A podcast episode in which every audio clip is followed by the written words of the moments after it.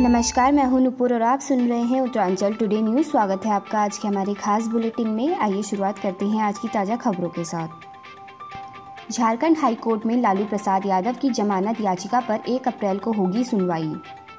गुजरात के दो दिवसीय दौरे पर है प्रधानमंत्री मोदी आगामी विधानसभा चुनाव के लिए कर रहे हैं मेगा रोड शो।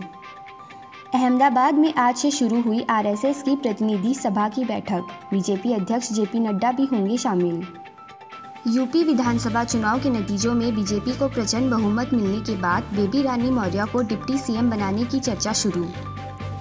देश में पिछले 24 घंटों में कोरोना के करीब 4000 नए केस आए सामने 255 लोगों की हुई मौत। अब तक के लिए इतना ही। अधिक जानकारी के लिए जुड़े रहिए उत्तरांचल टुडे के साथ। नमस्कार।